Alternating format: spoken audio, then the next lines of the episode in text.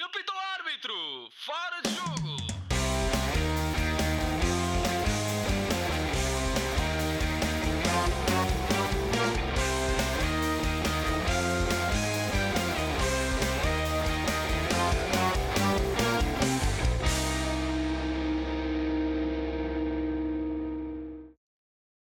Sejam muito bem-vindos ao primeiro episódio do Fora de Jogo Podcast, o novo programa de debate esportivo, onde semanalmente iremos abordar os temas da atualidade do futebol. Eu sou o João Pedro Dias e para comentar tenho um grande painel que passo então a apresentar. Temos então connosco Diogo Souza, Afonso Couto, José Saraiva e Ricardo Quinteiro. Vamos então, sem mais demoras, passar ao primeiro tema desta semana, que é algo incontornável, são as seleções. Em primeiro lugar, falaremos da seleção A, de que defrontou a Sérvia, o Luxemburgo e o Azerbaijão para os jogos de qualificação para o Mundial e posteriormente depois iremos também abordar as seleções sub-21. Começamos então por ti, Ricardo. Como é que avalias estes três jogos da seleção sénior? Boa noite a todos e bem-vindos ao nosso podcast. Uh, em relação à seleção A, uh, eu julgo que foram três jogos francamente abaixo daquilo que eram as expectativas legítimas do, dos portugueses e de todos aqueles que acompanham a nossa seleção. É, um jogo, o primeiro foi, foi logo muito pobre com o Azerbaijão, um jogo que se esperava que, que goleássemos até e, e era perfeitamente legítimo que se pensasse isso. E, eh, e a seleção entrou algamorfa, sem, sem ideias, com muito um, um futebol muito pastelão, sem sem grande conteúdo. E até ganhámos com um golo, com um autogolo, portanto, o que revela bem aquilo que foi a, a falta de, de entrosamento do, dos nossos jogadores. Depois, um, um segundo jogo com a Sérvia, que ainda que tenhamos sido uh, francamente vilipendiados pelo árbitro, creio que se deu especial atenção a, a, a isso mesmo, ou seja, uh, apagou-se todo, todo um 90 minutos de muito mau futebol, ou pelo menos de 45 minutos, a primeira parte foi razoável, de, de futebol, e depois o Ronaldo faz o, faz o 3-2, que até eh, estava a fazer um jogo aquém daquilo que, é, que são os pergaminhos do Ronaldo, e que depois o árbitro entendeu que, que a bola não, não tinha entrado. Ehm, é completamente inadmissível. Quer dizer, quando, quando temos VAR em competições como a Taça da Liga e, e outras de menor expressão, numa qualificação para um Mundial, não termos essa, essa tecnologia, nem sequer a tecnologia de gol que foi implementada em 2012. Quer dizer, é, é muito estranho, não, não percebo quais são os interesses por trás disso, mas certamente não serão os melhores. Eh, e depois um terceiro jogo em que se esperava uma reação da, da seleção uh, com bom futebol e, e, não foi isso que se verificou. Mais uma vez, Portugal a dar quase uma meia parte de avanço ao adversário, esteve em desvantagem. Depois, um golo de, de Diogo Jota, que para mim é francamente o, o maior destaque desta, de, desta jornada tripla. Eh, um excelente gol de cabeça, como já havia feito dois à, Sérvia, e, e depois com, com alguma não diria naturalidade, porque o jogo não foi fácil na segunda parte, mas uh, a qualidade individual de Cristiano Ronaldo, que ainda que tenha falhado um golo francamente fácil, que em 99, em 100 faz 99, como disse Fernando Santos, uh, deu-nos a vantagem, o 2-1, e depois o, o Palhinha fez o terceiro e, e, fechou, e fechou o marcador. Portanto, julgo que no, no, no conjunto, acho que foram três exibições pobres. Uh, valeu mais pelos resultados, porque fizemos sete pontos, o que não é mau, sendo que o, o único jogo que não ganhámos foi provavelmente, ou em teoria, aquele que será o jogo mais difícil do, do apuramento. Empatámos fora e creio que Portugal claramente estará no, no próximo Mundial. É esse o meu balanço. Diogo, agora pergunto a ti. Uh, consideras que depois destes três jogos Fernando Santos ficou com uma ideia mais definida de com que 23 jogadores poderá contar para o europeu? Ou só, isto só veio baralhar todas as ideias devido à fraca exibição que a seleção teve? Deixa-me só pegar numa, numa questão que, que o Ricardo utilizou, uh, que foi a questão de. Boa noite a todos, primeiro. Uh, que foi a questão sobre a não utilização das tecnologias, das novas tecnologias em todos os campos. O que, o que eu li que a FIFA justificou foi pelo facto de não poder em todo o mundo utilizar uh, esse tipo de tecnologias, não ter, não ter meios para utilizar em todos os campos e, portanto, querer estar, querer meter todas as seleções em pé de igualdade. O que para mim me parece uma justificação bastante pouco conseguida, porque a partir do momento em que a FIFA, que tem todos os meios e mais alguns, diz que não consegue garantir essas condições, alguma coisa está mal. Quer dizer, a FIFA tem a obrigação por si só, com todos os meios que dispõe, de poder, um, poder garantir que todas as seleções tenham acesso uh, a todos os meios que neste momento são a realidade do futebol atual. Mas relativamente à seleção portuguesa, uh, o que me parece aqui é que a seleção está, está numa fase crítica uh, de, do comando do Pedro Fernando Santos, que é a seleção portuguesa, que era uma seleção que tinha como pergaminho a solidez defensiva, portanto foi assim que ganhámos o Euro, foi a, a questão, o tal pensamento de se não o que interessa é não sofrermos, porque se não sofrermos estamos sempre mais próximos de ganhar o jogo. Uh, penso que neste momento uh, nós estamos no meio do caminho, que é, inevitavelmente temos uma, uma seleção neste momento com muito mais qualidade, com aquela que tínhamos em 2016, que já era uma, uma seleção por si só com qualidade, só que não conseguimos aproveitar uh, essa qualidade da seleção para traduzir em campo com boa qualidade de jogo e, portanto, parece-me que estamos a meio do caminho entre uma seleção que está dividida entre uh, o potenciar as suas qualidades defensivas e potenciar o jogo defensivo e potenciar a qualidade de jogo uh, com a, a, qualidade dos jogadores que tem. E, portanto, ficando a meio do caminho, às tantas não consegue fazer nenhuma coisa nem outra. E, portanto, neste momento estamos numa indefinição tal que eu acredito que nem a própria uh, equipa técnica consegue perceber como é que há de pôr esta equipa a jogar bom futebol com o Ronaldo, com o Ronaldo em campo. Porque o Ronaldo é fundamental nesta seleção e uh, a fase que nós atravessámos com o melhor futebol foi precisamente na Liga das Nações que vencemos sem o Ronaldo em campo. E eu acho que estamos num momento de indefinição em que não sabemos como jogar bom futebol sem sofrer golos e, um, e com o Ronaldo em campo. E eu acho que tem sido esse o grande desafio.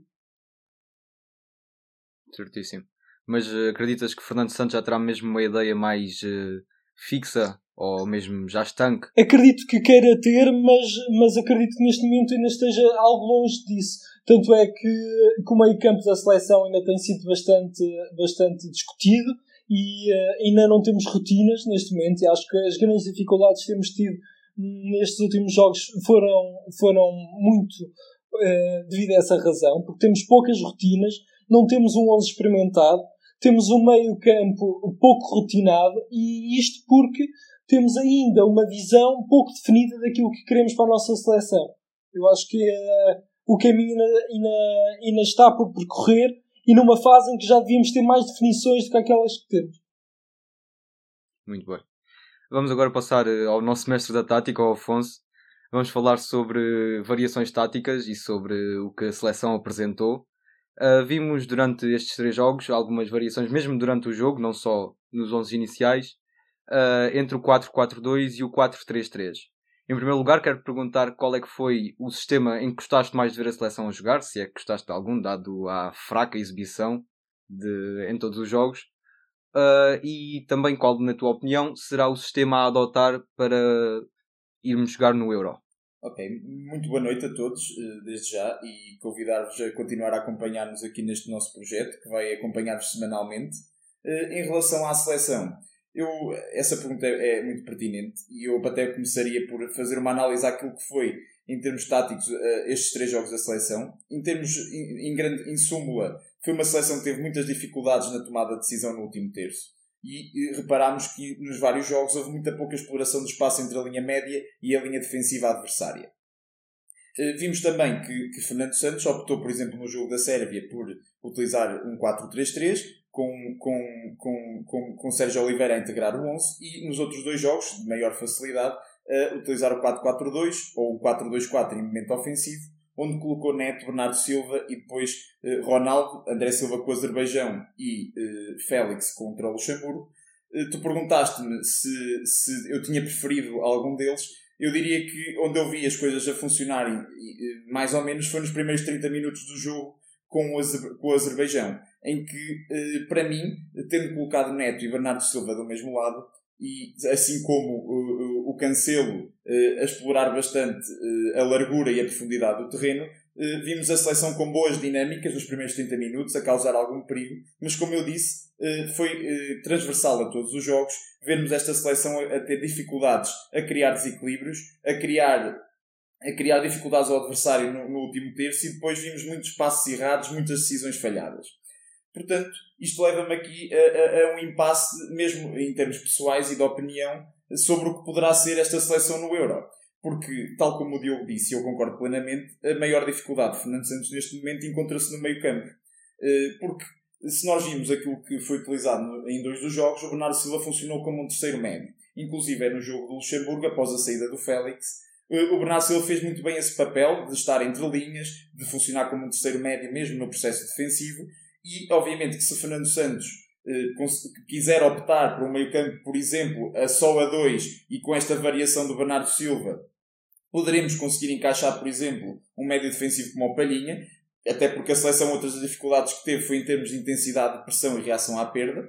Eh, foi, a, seleção teve muito displicente neste aspecto e, por exemplo, quando vimos Palhinha a entrar no jogo do Luxemburgo, vimos aquilo que Palhinha pode trazer à seleção, que é eh, Portugal conseguir recuperar e, e, ter um jogador como este individualmente muito intenso na pressão, pode, pode ser decisivo na recuperação de bola, o que pode até potenciar uma transição ofensiva rápida e, e, depois, com os nossos jogadores que temos na frente, com a sua capacidade de desequilíbrio, pode-nos ser bastante útil, inclusive em jogos de maior dificuldade, em que Portugal tenha maior dificuldade em controlar a posse. Depois, por outro lado, temos a questão de jogar com três médios, em que vamos contar aí muito, se calhar, com o Renato Sanches em boa forma, a poder ser este segundo médio, este box-to-box, que também vimos no jogo do Luxemburgo, foi um jogador muito importante, foi um jogador que esteve muito intenso uh, uh, cá atrás, depois com a sua capacidade de transporte de bola, é um jogador muito vertical, que pode acrescentar esta verticalidade à seleção, e, e que lá está, uh, vai ser uma decisão complicada para Fernando Santos conseguir perceber como encaixar estes jogadores, se bem que eu eh, estou tendo a, tendo a acreditar que ele não fará, com as seleções como França e Alemanha, colocar Félix, Ronaldo, Jota e Bernardo no 11, porque se calhar será um 11 demasiado ofensivo. Portanto, eh, talvez no jogo com a Hungria isso será pertinente fazê-lo. E é como eu digo, a seleção tem várias soluções e eh, o problema está em trabalhar essas várias soluções para as ter à, à, à sua disposição nos vários jogos. Oh Couto, deixa-me só fazer-te uma pergunta. Que, que 11 é que tu utilizarias? Que 11 não, desculpa. Que meio campo é que tu utilizarias?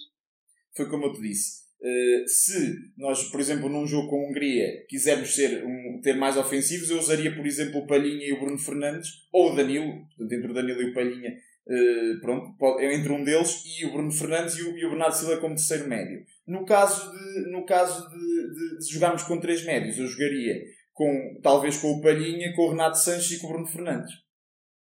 Certo, concordo. Na, na, frente, na frente o Fernando Santos, no, quando foi o jogo da Liga das Nações com a França, disse que só jogavam só jogavam três, portanto entre Bernardo, Félix, Ronaldo e Jota só jogavam três. Sim, agora neste caso, nestes últimos jogos não foi isso que se verificou, mas, mas, mas Sim, não, eu com maior que jogos grandes. Com maior exigência, exato, é o que eu digo, talvez com, vai, vai usar os três médios. Ah, acho, acho que o João Félix, obviamente, parte, parte atrás dos outros nesta caminhada para 11. Pelo menos neste momento, acho que, que os, há jogadores têm, que têm um lugar garantido no 11, como é o caso neste, do Bernardo, do Ronaldo e do, e do Jota, pelo que tem feito nos últimos jogos. Acho que o Bruno Fernandes tem que chegar e, portanto, torna-se mais difícil integrar o, o João no 11. Eu concordo, e, e não havendo e não estando esse João Félix nessa forma, provavelmente até vai inclinar mais para, para jogar só com três na frente e aproveitar a, a, a capacidade do Bernardo de jogar entre linhas para colmatar essa, essa, essa tal, essa tal uh, falta de um jogador uh, que, que, que ocupe esse espaço. Muito bem, vamos agora passar também para o Zé, para também darmos a oportunidade aqui ao Zé de falar. Uh, peço que te faças agora um bocadinho aqui um exercício de futurologia encarnas aqui um bocadinho a Maia e digas-me, uh, achas que neste momento a seleção a jogar desta forma, ou mesmo com, com um melhoramento de qualidade de jogo, poderá ter condições para revalidar o título? Eu sou um bocadinho, como o no canal 11, não é? Estou aqui à distância e a falar um bocadinho menos. Mas também que eu ouvo o Couto, nem precisa de falar às vezes que este recital do Couto, nem, nem, é, nem tenho muito mais a acrescentar. Nem tenho muito mais a acrescentar. Um, se temos hipótese de revalidar o título do europeu, eu acho que em abstrato sim, em concreto tenho muitas dúvidas. Portanto, uh, se, se, olharmos do ponto de vista teórico para a qualidade dos jogadores, uh, que eles demonstram designadamente nos seus clubes, individualmente cada um deles, eu diria que sim, obviamente somos dos maiores candidatos, se não mesmo maior. Agora, vemos como é que eles chegam à seleção e, são colocados a jogar, e vemos que esta seleção, se mal consegue ganhar à Sérvia, ou aliás, se não consegue ganhar à Sérvia, se se, se encontrar a perder contra o Luxemburgo durante quase a primeira parte toda, uh, como, é que vamos, como é que vamos ganhar um, um, europeu assim? Obviamente, isto no futebol nada é tão linear, portanto, não é se não ganhamos à Sérvia, não ganhamos à França, e portanto vamos perder o europeu. No futebol não há esta transitividade de resultados. mas o que há é, é a necessidade de mostrar qualidade e não só qualidade individual e, e colocar os melhores a jogar, é necessário colocar eh, os melhores a jogar entre eles também.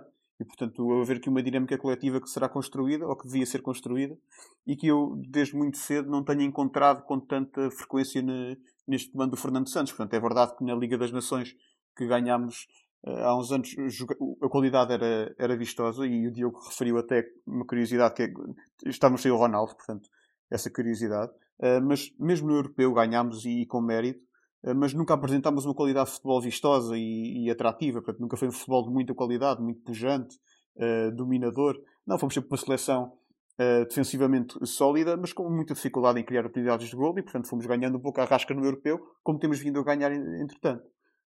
nestas condições em concreto, eu acho muito difícil ganharmos o europeu. Se olharmos para os jogadores que temos, eu acho que tínhamos a obrigação, no mínimo, ser dos, dos maiores candidatos.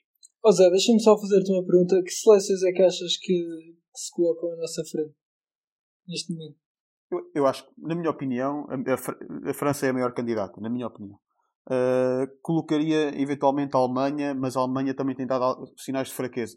A Espanha, para mim, está fora das contas porque mais parece o sub-21 que foram promovidos por uma temporada aqui principal, não é? Mas eu diria que a França, eu diria que a França é, é a maior candidata, na minha opinião. França e Portugal uh, lá está, salvaguardando estas especificidades de não estamos a jogar nada. Que, que não é de sumenos. Muito bem, então vamos agora passar uh, ao Sub-21, que, que tanto merecem, depois da grande fase de grupos que fizeram, uh, ao vencer o, todos os adversários. Foram três jogos e três vitórias contra a Inglaterra, contra a Suíça e a Croácia tendo sempre os resultados sido bem crescendo, foram ganhando o primeiro jogo 1-0 contra a Croácia, o segundo 2-0 contra a Inglaterra e o terceiro 3-0 contra a Suíça. Uh, Pergunto-te agora a ti, Afonso. Tem-te surpreendido esta seleção sub-21 com jogadores de tão terra idade já apresentarem uma maturidade de jogo tão grande? Eh, não, olha que eh, na verdade não me surpreende que esta seleção tenha tido os resultados que teve, que teve nestes três jogos, porque eh, vejamos, são todos jogadores que alguns deles já estão a ser titulares em, grandes equipas, são jogadores alguns que já têm, apesar de, de terem idade, já têm alguns anos de sénior a um bom nível, e depois temos que reparar que, tal como na seleção A, esta seleção sub-21 tem muitas soluções, sobretudo no setor médio e no setor atacante.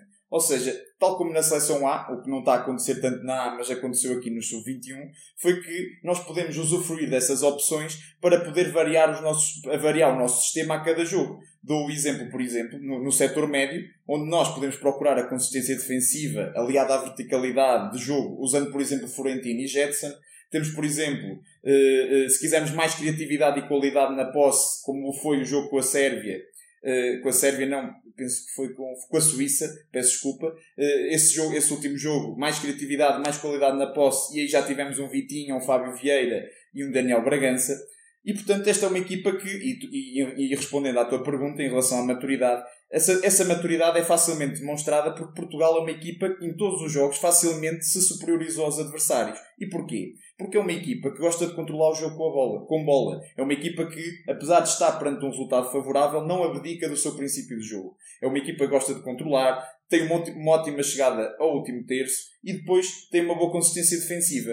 Apesar de que e, e até pode ser um, um bocado paradoxal em relação à maturidade, esta é uma seleção que por vezes comete muitos erros no setor defensivo, er, erros fáceis que podem, que podem ceder oportunidades aos adversários, e lá está, para uma equipa como a nossa, isto pode às vezes ser fatal, principalmente nos jogos, nas próxima fase, em jogos a eliminar, já com seleções mais perigosas, com jogadores mais, mais, mais, mais de maior qualidade, por exemplo, como a Itália que vamos enfrentar na próxima, na próxima eliminatória.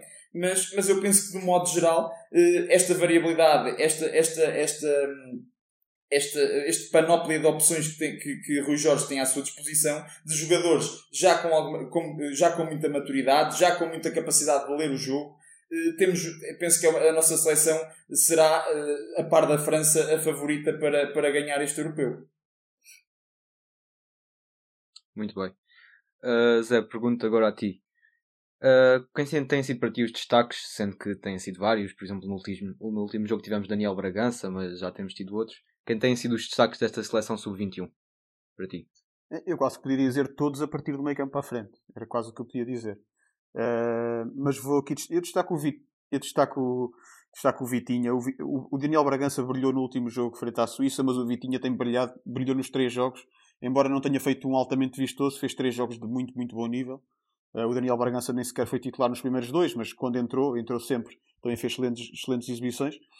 Uh, portanto, eu diria, eu diria o Vitinha como principal destaque. Sendo que depois temos jogadores muito, muito decisivos também. Temos o Daniel Bragança e o Fábio Vieira que com o Vitinha fazem um meio campo muito bom. O Pedro Gonçalves tem estado mais discreto, eh, mas se formos ver o jogo ao pormenor e, e com mais atenção, eh, tem papel fundamental na equipa e até em alguns golos eh, é ele que assiste ou que dá origem ao lance.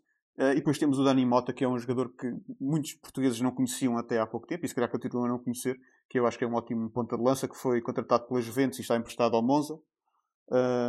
e eu acho que é um excelente ponta de lança. Uh, já com alguma experiência e compensou aquela falta de experiência que ainda trazia o Tiago Tomás e foram-se complementando da melhor forma. Eu tem acho no... que mas aí, tem nome de craque. Trás... É? O, o Dani Mota tem nome de craque.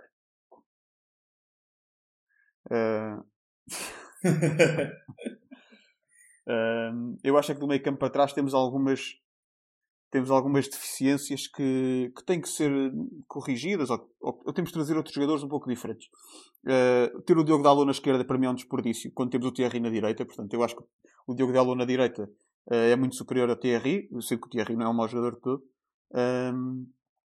o problema é que não temos um defesa esquerdo à altura também, portanto não vejo ninguém uh, abaixo de 21 anos, ou cumprindo o critério de idade, não é, é exclusivamente 21 e o anos. Vinagre. Uh, o Ruben Vinagre acho que já não cumpre, já não cumpre sim. Não? Tinha ideia que sim. Eu tenho ideia que ele já não cumpre, já não cumpre os requisitos de idade, mas vamos verificar depois. um, sim. Porque ele era presença habitual e deixou de ser, por isso é que eu estou a dizer. Sendo que a uhum. alternativa ao Diogo Dalot é o Tomás Tavares, que não joga, tem, é um lateral direito. Tem quase 22 anos, faz 22 anos dia 9 então de abril. pode, então pode. Então se calhar ainda era elegível, sim. Uh, provavelmente foi por motivos físicos ou, ou outros motivos. Um, e temos, não percebo como é que o Gonçalo Inácio não é, não é convocado, nem que seja para quarto central ou terceiro central. Portanto, aqueles dois, eh, o Diogo Leite e o Queiroz, jogam porque se conhecem muito bem já há vários anos da formação do Porto. Eu acho é que ter um Gonçalo Inácio que é titular na Liga Portuguesa aos 19 anos fazer, a fazer 20, uh, eh, acho que podia perfeitamente ser um terceiro central ou um quarto central, não percebo não convocatória. Mas o selecionador é que sabe, a equipa joga muito bem. Ao contrário da equipa A, temos muita qualidade de jogo. Um meio campo, um meio campo assombroso em que jogam todos os olhos fechados uns com os outros, com muita qualidade técnica. Um, e concordo, acho que Portugal, a par de outras equipas também muito fortes, a Itália é forte e a Espanha, curiosamente estava no mesmo grupo. Jogamos contra uma Inglaterra que teoricamente seria forte e, e, contra nós foi banalíssima, portanto eu acho que temos muitas condições de chegar longe nesta competição. Muito bem. Ricardo, passo agora a ti. Tu, como tão fervoroso adepto dos, das camadas jovens da nossa seleção, o que é que tens achado da prestação do Sub-21, de uma equipa que, mesmo sendo uma equipa de um escalão inferior, já conta com jogadores como Trincão, Pedro Gonçalves, uh, por aí afora, que teriam um lugar cativo em muitas seleções uh, mundiais.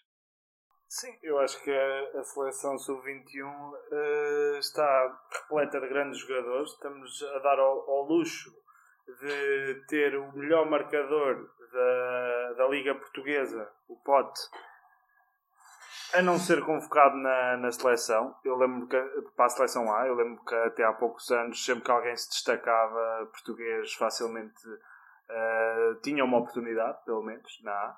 E o Fernando Santos e bem está, está a resfriar essas, essas oportunidades, porque eles também porque temos soluções ainda válidas na A e, um, e portanto são mais precisos na, na, na seleção de sub-21. O Pote é um exemplo.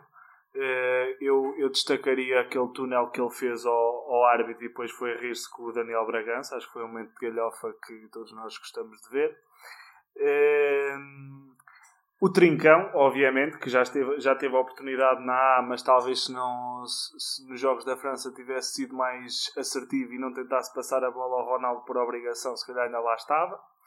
Eh, e depois, eu gosto muito do Diogo Dalot também. Acho que o meio-campo, o Zé já, já resumiu bem aquilo que, que, que é feito à nossa seleção. Um Jetson, um Florentino, que os jogadores se conhecem bem do, do, do tempo Benfica. Depois Daniel Bragança, que eu também sou um confesso admirador. Eh, os centrais do Porto também. Eh, portanto, acho que a seleção está, está muito bem servida Uh, pena é que para a esquerda o Nuno Tavares esteja mais preocupado em dar linguados aos seus cães do que em jogar à bola, porque senão se calhar teria a sua oportunidade. Muito bem. Uh, Diogo, peço agora para fazer aqui um exercício de exposição. Uh, se fosse o selecionador nacional e controlasses tanto a seleção sub-21 como a seleção A, que jogadores tirarias da seleção A e colocarias na seleção sub-21 e no sentido inverso, que jogadores tirarias da seleção sub-21 e colocarias na seleção sénior? É, isso parece-me parece uma boa pergunta. Uh, a questão aqui é que eu acho que o grande setor onde na seleção A nós temos mais debilidade, que é o setor defensivo, até porque, nem que seja porque temos menos opções, é aquele setor em que, porventura, na, na seleção sub-21 também não é o setor mais forte. Portanto, uh, torna, torna isso mais complicado. Um, eu acho que, que o Dalo uh, pode ter a curto prazo potencial para jogar sem dúvida na seleção, na seleção A. Um, e acho que, acho que irá dar créditos na seleção a, a, breve, a breve prazo. Creio que, que há vários jogadores que podem transitar. O, há bocado o Ricardo falou do Pote, se bem que a esse nível nós sabemos que que a seleção A já está bastante bem servida. A nossa, a, a nível ofensivo, nós temos bastantes oportunidades. Hum, portanto, acho que neste momento os jogadores estão a fazer o, o, seu curso. Acho que o Vitinha também tem demonstrado, como já, os meus colegas aqui do painel já disseram, tem demonstrado um, bastantes capacidades. Achei, agora um parênteses, achei curiosidade uh, o facto de Pinta Costa gabar. Uh, gabar as vitórias de, da seleção e dizer que o Porto tem contribuído bastante para, para as vitórias sub-21 e depois se olharmos aquilo que é a utilização de, dos jovens na equipa principal fica um bocado aquém daquilo que seria de esperar, mas isto é só um parênteses, para dizer que de facto temos muita qualidade e que, que o futuro da seleção é risonho. Portanto, é preciso saber aproveitar a qualidade quando ela lá chega. Neste momento, acho que ainda não está a ser aproveitada ao máximo das suas potencialidades Uh, e é preciso trabalhar melhor nisso porque, porque é preciso aliar aos resultados a capacidade de jogar bom futebol, uh, porque temos qualidade suficiente para isso. Muito bem. Vamos então agora passar ao segundo tema deste episódio, que é o balanço geral do campeonato português. Começamos então por ti, Zé. Falamos de uma figura incontornável deste, desta época, que é sem dúvida Rubén Amorim. Acreditas que Rubén Amorim é uma lufada de ar fresco que o campeonato precisava, com o seu discurso mais apaziguador, não tanto de, de rebelião e de ataque a, tu, a tudo e todos. Acreditas que isso é mesmo uma lefada de ar fresco e é algo que vem para ficar e para tentar mudar o futebol português? Ou se agora é fácil falar assim porque está tá tudo a correr bem e vai em primeiro do campeonato e quando as derrotas começarem a aparecer vai ser mais do mesmo? Não, não acho de todo. Esta última parte que disseste, não acho que vá acontecer. As pessoas têm o seu perfil e, portanto, eh, por muito que possa ser diferente quando ganham e quando perdem, não mudam completamente a sua forma de ser. Uh, portanto, eu não estou a ver o Rubén Amorim a, servir de, de, Jorge Jesus quando está chateado e a disparar contra tudo e todos se for preciso, e, não, é? não, não estou a ver com esse perfil. Mas sei, sei sim que o facto de termos pelo menos um treinador que, estando em primeiro, consegue manter um discurso sóbrio Uh, não achincalhar os adversários quando perdem ou, ou pelo menos quando não ganham. Uh, só o facto de contribuir um pouco para este ambiente, também, se repararmos, o Sérgio Conceição não tem estado tão efusivo e tão, tão, enfim, tão matador como costumava estar, não é? Lembro-me das, das, das, polémicas com o Rui Vitória, etc. Um, então, mas facto, quase que andava ao estalo com o Paulo Sérgio há 15 dias. Não, não está a calmo. Sim, isso foi dentro do campo. Não, já não vimos aquelas conferências de imprensa inflamadas a mandar os jornalistas dar-me dar uma volta, etc. Um, ah, isso viu-se recentemente, eu, desculpa lá. Desculpa lá, quando, ainda há pouco tempo, quando foi aquela situação do, de contar as vezes que se levantaram do banco e dos cantos, até fez aquela cena sim, com o 0-0. Sim, está bem, já não se vê aquela já não se vê aquela de dizer que o Rui Vitória é como o boneco do meu filho, que tem um modo padre e um modo enervado. Ah, é? esse, foi um, esse, foi um, esse, foi um, episódio, mas o, o Sérgio, o Sérgio falar entre, ganha entre é treinadores. Joia. Eu estou a falar entre treinadores, já não se vê essas picardias constantes. Eu lembro do Jorge Jesus e o Rui Vitória, aquilo era todas as semanas havia uma nova. Portanto, Sim, eu treinava o Cristense, treinaste o Vila Franquense. Essa, essa, pronto. Acho que isso já não acontece hoje e o Rubén Amorim é um dos grandes responsáveis. Acha que ele é um rebelde dentro do campo. Porque tem feito coisas que, que nenhum outro treinador fazia, ou fazia até hoje, e que nenhum outro clube ousava fazer até hoje. Chegar a um clube, completamente alterar o sistema tático, uh, ir buscar uh, 8, 10 jogadores da formação, já não sei, não sei precisar quantos, uh, jogar com a formação, uh, estar em primeiro com 10 pontos e dizer que não é candidato e continuar a jogar como se não fosse candidato, e continuar a falar e, e numa forma de estar como se não fosse candidato, eu acho que ele é um rebelde dentro do campo e um apaziguador fora do campo, e acho que isso também é um, é um ponto a favor dele. Zé, deixa-me só dizer uma coisa. Concordo parcialmente contigo na medida em que, por exemplo, uma frase que é bastante representativa que, e que ele disse há pouco tempo, que foi um, os jovens neste momento sabem que clube é que vão escolher. E eu acho que isto é, é bastante relevante pelo facto de, de facto, neste momento, os jovens que estejam nas, que estejam a dar os primeiros passos no futebol sabem que clube é que, que aposta sustentadamente neles. E isso foi uma tirada bastante relevante do, do Ruben. Mas concordo só parcialmente porquê? Porque eu acho que só podemos avaliar de facto a comunicação de um treinador nos momentos em que perdem. Nos momentos em que ganham, é, tudo bem que, que dá para tirar alguma da, daquilo que é a postura deles, mas acho que é sempre mais fácil. Acho que é preciso ver nos momentos em que de facto se torna mais aflitos, porque temos vários exemplos. O Laje, por exemplo, quando, quando perdeu também mostrou as garras e como todos os outros. Portanto, isso é, acho que é um bocado mais relativo, mais, Mas, mais complexo que o que disseste. Oh, Diego, desculpa. Mas não acho que o Laje. Oh, Diego, desculpa. Uh, eu acho eu isso aí do, do Laje, eu não, não concordo. Eu, eu, eu consigo perceber aquilo que tu dizes, que ele tenha mostrado as garras eh, quando, quando. Mas nem foi bem quando começou a perder, foi quando começou a ser atacado e a, a, ou começou a haver uma campanha em torno dele para o mandar embora e ir buscar o, ir, ir buscar o Jesus de novo. Eh, eu acho que o Laje teve sempre um comportamento correto, coerente, saudável para o futebol e, e nunca foi de picardias com outros, com outros treinadores, como, como é o exemplo do Jesus, é o mais clássico nunca foi de, de atacar a arbitragem. Acho que trouxe sempre um discurso mais, mais saudável. Agora, quando o atacaram a ele, como, como um homem de caráter que eu acho que ele é e demonstrou sempre, defendeu-se. Acho que foi, acho que foi só isso. Não, mas, mas, acho, que, acho que não se confunde, não se confunde com, com outro tipo de comportamentos como, como muitos outros têm, que nem sabem ganhar nem perder. Mas a questão é, oh, oh, Ricardo, é que o, o Laje, tudo bem, e concordo perfeitamente, e eu próprio, na altura, eh, quando ele, na, quando, na, naquela metade da época em que ganhou o campeonato, ouvi o Laje falar, e, e efetivamente ele foi uma lufada de ar fresco no discurso do futebol português. A questão é que ele, quando começa a perder, e o, Diogo pega muito bem nisso, o discurso torna-se um discurso vazio, porque, porque as coisas não correm bem e ele também já não isso é diferente Mas isso é diferente ter um, de ser incendiário. Ah, sim, não me parece que tenha sido.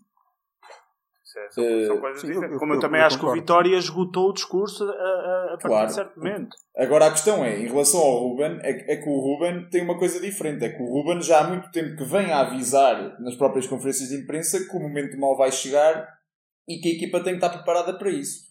E isso é isso e, e para mim o que o, a grande a grande diferença para o Laje é uma certa coerência que tu vens vendo nele eh, no discurso, tem resposta para tudo, não foge de qualquer tipo de questão e agora, se, se quando perder vai ser assim, não te posso dizer. Agora, que, que a coerência está lá e que ele próprio já avisou que esse momento vai chegar, uh, isso já aconteceu. Isso é uma forma, é uma forma de, de se defender e defender a própria equipa retirando bem, pressão. sim, sim, isso sim, é, sim. Uma, é uma manobra inteligente. O Ruben é inteligente. Claro que sim. Mas, mas eu acho que essa, essa, essa, essa ideia de que o Ruben ainda não, não passou por fases más no Sporting, eu acho que não, não, não é bem assim. Ele já passou por pelo menos duas fases más uh, naquilo que é um clube como o Sporting. Chega com o assumido objetivo de ficar em terceiro lugar e perde para o, para o Braga e fica em quarto lugar no final da época anterior. Mas Uh, aí era feijões, Zé. Aí era a feijões. Não, é, é a diferença entre entrar numa Liga Europa direta ou ir a uma eliminatória que ele acabou Ah, por bem. perder. E esse é o segundo momento mau dele, em que leva 4-1 de uma equipa que teoricamente seria muito inferior, que era o- como o Las Clins. E portanto aí vimos sempre o caráter dele, que nunca inflamou quando ganhou, nem nunca disparou quando, quando perdeu. E portanto eu acho que é mérito dele que este ano na Liga ainda não tenha perdido e portanto ainda não tínhamos visto o- o dark side do Ruben Amorim, mas acho que é sobretudo mérito dele, porque um treinador que não perde Só, oh, oh, Zé, desculpa, só uma nota final. Eu, eu acho que, o- eu acho que o- há, um, há um momento crítico no Sporting esta época e que, é, e que o Sporting teve mérito e teve um, um bocadinho de sorte também. Que foi no. O Sporting é eliminado da taça, depois eh, perde a oportunidade, empata em casa a seguir com o Rio Ave, Empata podia aumentar a vantagem porque havia clássico nessa, nessa, nessa jornada, e depois é a taça da Liga onde o, eh, o Sporting está a perder até aos 80 e tal minutos e consegue virar e, e- e ganhar o troféu. Acho que aí foi um momento de, de viragem De e de viragem. alguma sorte. Mas é só isso. de alguma consolidação, eu acho. Muito bem. Uh, Diogo, agora pergunto a ti: quem tem sido a equipa mais surpreendente até este momento? Tem sido o Sporting por ter conseguido uh, chegar, estar em primeiro lugar neste momento, com vários pontos de avanço, não me recordo já precisamente qual o número de pontos, mas uh, são bastantes e mais do, muitos mais do que eram expectados. Ou o Benfica e o Porto por não estarem a fazer uma temporada como, como se adivinhava que fariam uma, uma temporada tão bem conseguida quanto se esperava. E não esquecer o Braga, não esquecer o Braga. também.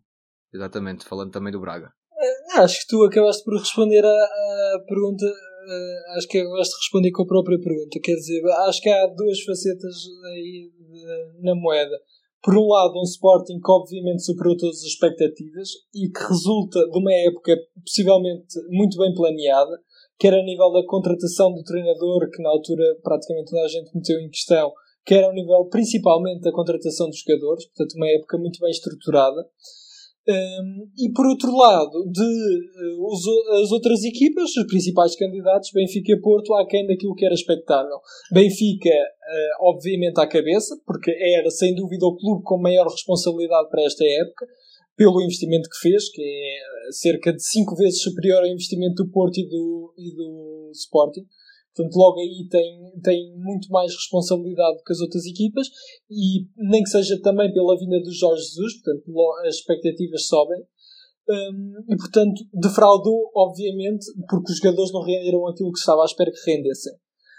O Porto, por um lado, ao nível do campeonato, tem estado aquém daquilo que seria expectável. Foi uma época de pouco investimento eh, por parte do clube, principalmente quando comparamos, por exemplo, com a última época. Foi uma época de pouco investimento, de onde saíram jogadores importantes e por outro lado foi, parece que foi pouco planeada, tanto é que saíram jogadores importantes numa, eh, já quase no final do, do mercado, inclusive no último dia do mercado, e entraram jogadores hum, emprestados vários no último dia do mercado, portanto parece que foi tudo feito em cima de joelho, mas que por outro lado tem tido eh, a audácia de conseguir eh, desenvolver uma boa campanha ao nível da Liga dos Campeões, que sem dúvida que tem eh, limpado bastante aquilo que é eh, a sua época. E obviamente que, que isso para os adeptos é importante e, claro que tem que ser, porque com pouco o Sérgio Conceição tem feito muito e acho que já merece uma, um orçamento digno daquilo que, que ele tem feito e esperemos que seja para a próxima época para finalmente conseguir competir ao mesmo pé dos outros, ao mesmo, pé, ao mesmo nível de igualdade. Muito bem. Uh, passando agora para ti, Ricardo, e mais ou menos os moldes da pergunta são os mesmos que te faço. Quem têm sido para ti os destaques, seja individuais em termos de jogadores ou treinadores, ou mesmo coletivos de equipas, uh, para ti neste campeonato?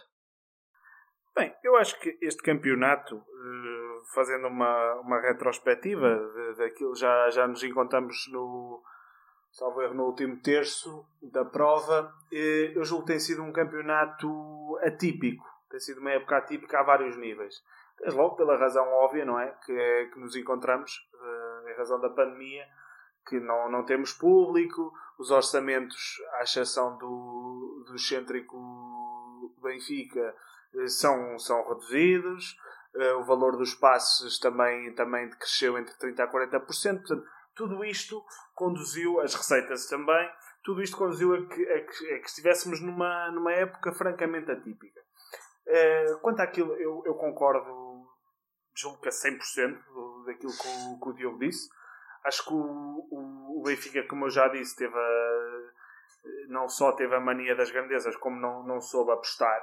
O, isto é um, é um ato de gestão vergonhoso vergonhoso da, da parte dos dirigentes do Benfica e, e, incompreensível, porque quer dizer, com os anos que têm de, de, casa e com os bons resultados que já tiveram outrora, não se compreende que tenham entrado eh, neste tipo de loucuras, ainda para mais eh, quando há precisamente um ano ou um ano e tal, estavam a dizer que se chegasse ao Benfica um louco com não sei quantos milhões e investisse no Benfica, seria uma, seria uma loucura.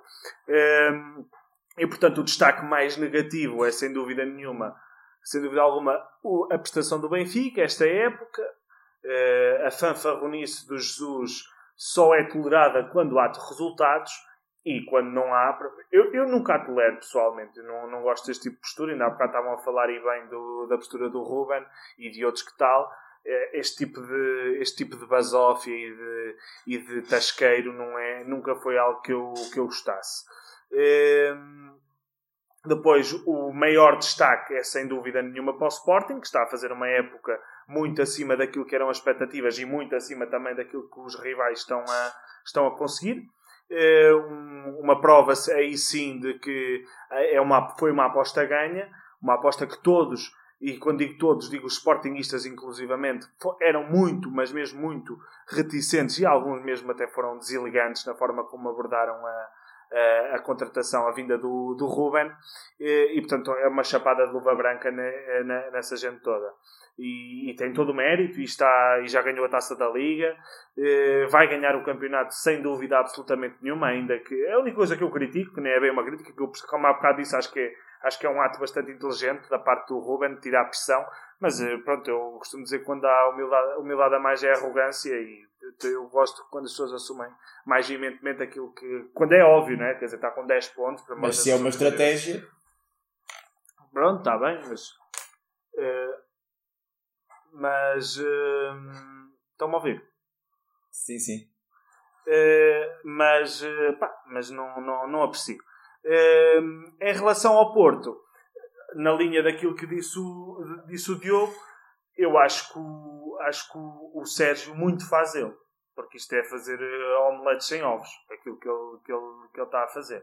Acho que o, a época também foi mal planeada. Perde os dois capitães de equipa uh, na última semana de mercado, ou perto disso. Uh, vai buscar jogadores, francamente, quer dizer, comparar o Alex Telles estar no Manchester United e o. E o, e o um, e o Zaidu, que vem do Mirandela há dois anos, está no Mirandela há dois anos, quer dizer, não, não, não está à espera da mesma qualidade. Uh, mas ainda assim, ainda que no campeonato esteja a ter uma, uma época abaixo daquilo que seria expectável, no, uh, no, uh, na Liga dos Campeões está a ser muito, muito, muito, muito positiva a, prestação do, dos Dragões e acho que e, e desejo desejo que sigam o mais, mais longo possível na, na, na, competição. Acho que o Porto até teve alguma sorte no sorteio e, portanto, está tudo. Acho que, acho que se resume, resume a isto. E uma palavra, naturalmente, para o Braga, que, que está a fazer uma época muito bem conseguida sob o comando de, Carlos Cavalhal. E acho que é, é correto que se diga que o, que o Braga pratica, se não o melhor, muito perto disso, o melhor futebol em Portugal. Muito bem. Pergunto agora, Afonso, muito sucintamente. Quais são as expectativas que tens para o que resta do campeonato? Ok, eu vou tentar aqui ser breve. Vou falar de, de, dos, três, dos, dos quatro principais clubes do topo da tabela. Em relação ao Sporting, eh, para o que falta do campeonato, deixa-me pegar na última, jornada, na última jornada que foi feita. O Sporting introduz uma nova nuance tática. O Ruben Amorim coloca três médios em vez de colocar só dois e, e parece-me que isso foi uma, uma solução acertada na medida em que, o, em que oferece mais soluções, quer em termos de defensivos e ofensivos, se bem que defensivo o Sporting já é uma equipa consistente, mas em termos ofensivos esta, esta solução promete resolver a tal problema uh, de construção de jogo que as outras equipas adversárias começaram a perceber que um Sporting uh, num sistema de dois, se pressionasse a saída de bola do jogo interior, conseguiriam causar dificuldades ao Sporting. Portanto, em relação ao Sporting, provavelmente será o campeão, mas para estas 10 jornadas espero ver como é que Ruben Amorim vai alternar entre o 3-4-3 e o 3-5-2. Em relação ao Porto, para as próximas 10 jornadas, aquilo que eu gostaria de destacar são precisamente os próximos 4 jogos do Porto. O, Porto vai jogar duas vezes com o Chelsea, agora com o Santa Clara, e entre esses dois jogos o Chelsea com o Tondela. Uh, para mim, uh, gostaria de ver como é, que, como é que Sérgio Conceição vai conseguir lidar e, e, gerir quer as expectativas, quer a rotação do plantel nestes próximos jogos. Inclusivamente, se o Porto conseguir um bom resultado na primeira mão com o Chelsea, quero ver como é que o Porto se irá sair em Tondela. Vai jogar fora a Tondela, um jogo sempre muito complicado. Ou seja, o Porto tem aqui uh, que tomar algumas decisões, ou seja, se o Chelsea correr bem, vamos ver se o Porto poderá abdicar de alguns jogadores com o tom dela e eventualmente pôr em causa se calhar a luta pelo campeonato, que já está um bocado perdida. Mas também, atenção que há um jogo com, o Benfica ainda, ou seja, o Porto tem aqui que gerir esta luta quer pelo segundo lugar, quer pela, pela esperança num, num possível, num possível título e mesmo na Champions. Portanto, em relação ao Porto, acho que estes próximos quatro jogos vão ser decisivos. Em relação ao Benfica, eh, estou curioso também para ver se o Benfica consegue dar continuidade ao bom momento que tem atravessado nos últimos 5 jogos, perceber eh, se um Seferovic, que tem sido o abono de família de Jesus nos últimos jogos, vai continuar a manter a regularidade, se o Benfica vai continuar a ter esta capacidade de acelerar o jogo, explorar a profundidade e assim deixar um bocado aquela monotonia em que se encontrava o seu jogo, e por outro lado, se vai conseguir manter a sua consistência defensiva, porque certamente que o Benfica tem como objetivo neste momento o segundo lugar. Em relação ao Braga, já está um bocado distante do segundo lugar, mas como eu já tenho vindo a dizer nos meus diretos, o Braga é para mim a equipa, se não for a melhor a jogar, pelo menos a, a com maior regularidade a jogar com, eh, com bola no pé, é para mim a melhor equipa. Portanto, o Braga ainda tem aqui alguma coisa a dizer na luta pelo, pelo segundo lugar. Em relação ao fim, à luta pela manutenção, será, também, será esta a luta mais viva do campeonato? Temos 10 equipas separadas apenas por 6 pontos, na quais eu gostaria de destacar o Famalicão, que finalmente parece estar a entrar no caminho das vitórias e a provar aquilo que tem sido, uh, a, a, provar que tem um plantel e, e, e, esse plantel a comprovar a qualidade que tem. Muito bem. Sem mais demoras, vamos passar à rubrica desta semana, até porque o programa já vai longo para finalizar. Uh, ao momento que costumamos chamar as luvas do Ricardo. As luvas do Ricardo. Vai partidaça, ela tira, agarra Ricardo! Marcar Portugal! As Luvas do Ricardo é uma rúbrica muito simples, consiste em um dos nossos comentadores trazer um momento que lhe venha à memória, de um momento marcante do futebol, e depois todos também daremos um bocadinho o, o nosso parecer sobre essa mesma memória. Como então esta semana ao nosso comentador Ricardo Quinteiro, nem a propósito do nome, a trazer o, a sua memória. Ricardo, o que é que nos trouxeste? Bem, eu para vocês preparei-vos um jogo já que este era o primeiro episódio e que a rubrica também se chama As Luvas do Ricardo, por que não, Ricardo. Recordar, porque não recordar esse, esse jogo? Porque acho que a nós que nascemos ali na, no final da, da década de 90, acho que para mim, pelo menos, é dos primeiros jogos que eu me, que eu me recordo. É, foi o, foi Portugal-Inglaterra do Euro 2004 no qual o nosso comentador e amigo e grande irmão José Rabassa entrou de mão dada com Cristiano Ronaldo e que chorou verdade. copiosamente por não ter entrado precisamente com o Ricardo. O que acho que é uma nota é. relevante. E ele tá... É verdade, não é, Zé? É verdade, tudo verdade, sim, sim. Já na altura a pancada era grande. Mas ia adivinhar e, o protagonista. Exato. E acho que, acho que uh, esse jogo marcou-me por vários, por vários motivos. Desde logo, um jogo, vocês não sei se se lembram, se foi jogo dos penaltis, vocês sabem quanto é que ficou o jogo no tempo regulamentar? Sabem? Ficou igual. Não, 2-2. 2-2? 2-2. No tempo regulamentar? Não, nos 120 minutos. Ah, 120 minutos, Pronto, mas no okay. tempo regulamentar foi igual. Pronto, nos... O gol do Helder Postiga aos 87. Ok, esse preciosismo, ok. e Não, eu estou a salientar o Helder Postiga ter marcado. é que tu estavas lá no estádio, portanto, tens de saber. É isso que eu estou a salientar. Ah, já disse. foi um jogo que começou logo com, com um golo do. Logo aos. ao- eu fui ver, não, não sabia de cor, ao- aos 3 minutos de Michael Owen. Eh, um golo que, que resulta de um, de um erro defensivo. O Costinha, uma bola lançada nas costas, o Costinha salta, bate e sobra para o Owen que, que, que- finaliza da, da melhor maneira. Depois, Portugal vai, vai a perder para o, para o intervalo entra na segunda parte, um jogo em que Portugal teve, teve bastante por cima. Ehm, e, e só aos 83 minutos, Helder Postiga, vindo do banco, entra- entrando aos 75 minutos para, para o lugar de Luís Figo, é que consegue finalmente desfazer a desvantagem e, ehm, e fazer um igual um grande gol de cabeça do ainda um pouco desconhecido, ainda que tivesse ganho a, taça UEFA pelo Porto eh, um ano antes, mas pouco conhecido. Helder Postiga entra, marca, faz um igual e vamos para o prolongamento. No prolongamento, Portugal continua a manter a ofensiva e depois aquele que para mim é o melhor gol de sempre da Rui Costa faz o 2-1, um golão de levantar o estádio, grande jogada individual, puxa para dentro e espeta-lhe um selo incrível e um golão. Levantou o estádio e depois, quando parecia que o jogo estava, estava definido, aos 115 minutos, Frank Lampard, numa uns ressaltos de bola na área, faz o 2-2 e o Rui Costa há uma história que ele contou há pouco tempo que quando estava a levar a, a bola para o meio campo se vira para um colega e diz pá, com vernáculo, pá, não tenho sorte nenhuma. E hum, portanto acho que é uma história curiosa. Depois seguimos para, o- seguimos para os penaltis. O Eusébio, ainda vivo, estava no, no, no banco com, com a toalha branca na mão, que tanto, que tanto caracterizava, que lhe dava sorte. E fomos para os penaltis. Havia uma grande, uma grande falha no relevado, na, na, na marca de penalti, o que fez logo com que Beckham mandasse a bola, ainda que estivéssemos a jogar no Estádio da Luz, a bola foi parar a Alvalade, porque aquilo foi um estouro tão grande que saiu do estádio. Eh, depois, logo de seguida, vai Rui Costa, que também falha, manda para a bancada.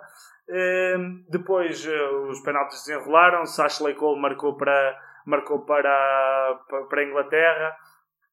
Eh, Helder Postiga faz aquele, aquele penalti mítico, portanto, à Panenka. Um panencazinho. E, eh, e depois Campbell também falha. Que se e- falhasse, e depois, se falhasse, a seleção, a seleção perdia aí. exatamente. Era a E insa- ele não sabia, ele disse que não sabia. a insanidade mental. E, ehm, e, mas e bem, ficou na história. E, e depois Ricardo defende sem luvas, que até teve depois um problema com, o- com a Nike, que era o seu patrocinador e não sei o quê. E, eh, e depois marca na baliza de David James e Portugal eh, apura-se. Portanto, acho que é um jogo mítico que todos nós nos lembramos e já que a rubrica se chama assim, ach- achei que fazia sentido Para começar precisamente por isso. O o Ricardo a relembrar quando era avançado no Montijo. Marcar um penalti. E a partir ah, e só para concluir, a partir desse dia, Paulo Futre mudou o contacto de, de Ricardo para herói. Muito bom. O meu herói. Muito bem. E que melhor maneira teríamos para, trein- para terminar este primeiro episódio do nosso podcast? Quero agradecer desde já aos quatro por terem estado aqui a participar, que na próxima semana estaremos aqui novamente para vos trazer mais eh, assuntos sobre o futebol, sobre a atualidade e sobre as nossas rúbricas. Agradecer também a todos os que nos estiveram a ouvir até agora. Temos encontro marcado então para a semana. Até lá. Obrigado e bem-aja. Obrigado, Obrigado. obrigado. Obrigado.